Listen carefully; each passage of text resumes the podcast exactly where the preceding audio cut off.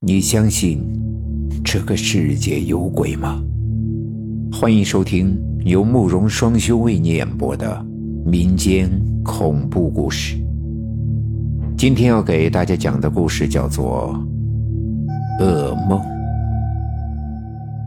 这个事发生在一八年，有段时间，我晚上躺在床上，一合上眼，就一直反复的做着同一个诡异的梦。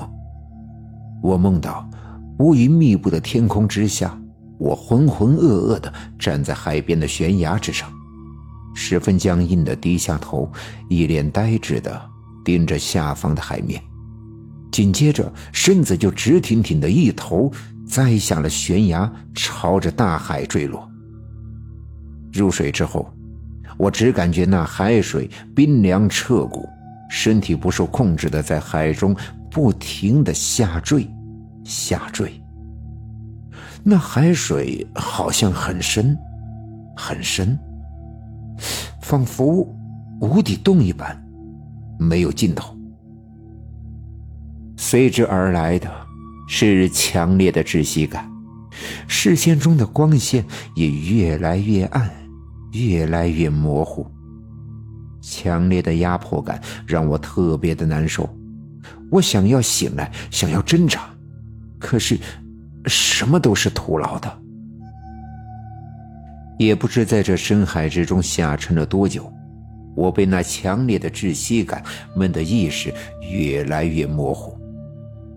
就在我以为自己就要被淹死的时候，我突然看到下方隐约的出现了一个庞然大物，那是一个人的手掌，只是。不知道是梦中的我变得渺小了，还是这个手掌原本就如此的巨大。那大手掌慢慢的冲着我张开，呈抓握的姿势，似乎在等待着我沉到他的手心。就在我快要落到这只巨手上时，只见更深处，一双巨大的眼睛和一个隐约可见的人脸轮廓。正在下方死死的凝视着我。最终，我的意识越来越模糊，毫无意外的落在了这只手掌上。抓住我之后，这只巨手快速的握成了拳头，最后慢慢的遁入到海底深渊的更深处。当我从梦中惊醒，已经是次日的上午了，整个屋里是烟雾缭绕的。一个穿着中山装的中年道士正在屋里的供桌前上香，而他则是我女朋友请来的。张老伯，就是这样，大概一个多星期了，我每天晚上都会做这个恐怖的梦。我最近的身体状况很差，每晚连续的噩梦折腾的我异常的疲惫，也让女朋友担心坏了。我每次做梦的时候，醒来都觉得自己非常的虚弱。这段时间身体已经被这个梦折磨的快要垮掉了。此时的我印堂发黑，面如死灰，精神很是萎靡，给人一种久病缠身的感觉。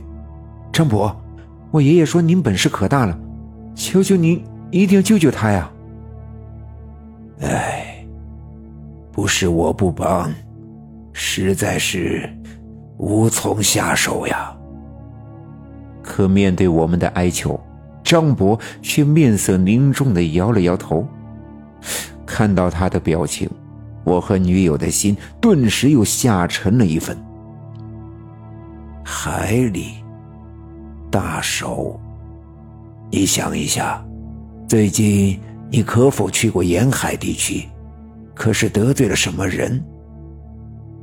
海边得罪什么人？见张博问起，我皱着眉头拼命的回忆，很快脑子里便灵光一现：哟，张张博，真有！这事发生在同年的暑假，我和我女友陪着我爸去南洋海岛玩，因为我们家是北方的。我也没去过那边，就干脆报了个旅行社。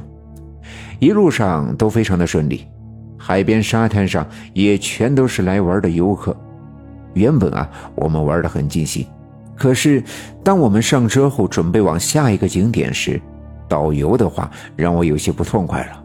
所有的旅客们，今天的海滩之旅暂告一段落，接下来咱们先去吃饭，然后带大家去咱们岛上最有特色的珠宝市场。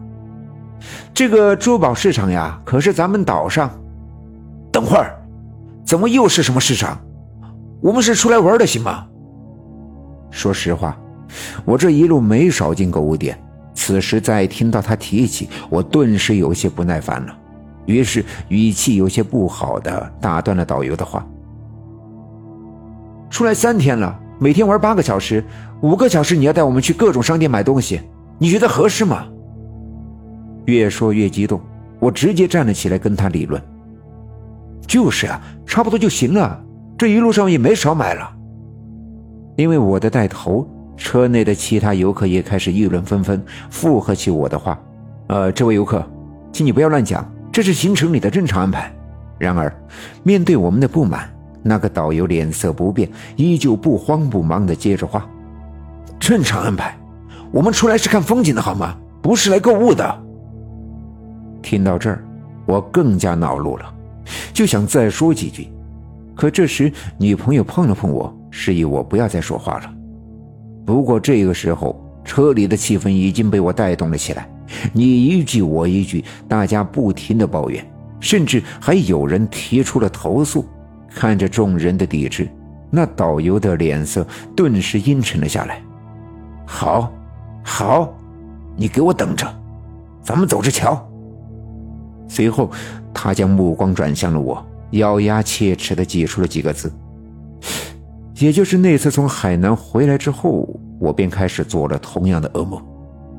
此时想想，这一切可能真的跟那次旅游有关系。听我讲完，张博略微思考了一下，然后又问起了我：“这人可知道你的生辰八字？”“应该知道，当时报旅行社的时候用过身份证来着。”“那就错不了，肯定是这家伙找了什么门路报复你。”虽然已经有了心理准备，但是此时听到张博一说，我心中还是异常的震惊。这人心也太恐怖了吧！找到原因就好说了。晚上，张博在院子里摆上了一张供桌，点上香烛，便开始做法。桌案上的地上摆着一个火盆，而他手里则拿着一个稻草扎的小人，上面还写着我的名字。只见他念了几句咒语，便将那稻草人裹了一张符，扔进了木盆草人燃起的瞬间，我的心也不由得揪了起来。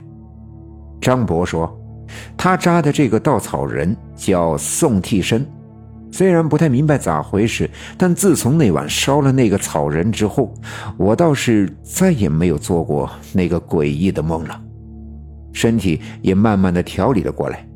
然而这件事情也让我吸取了教训，再也不直冲冲的说话了。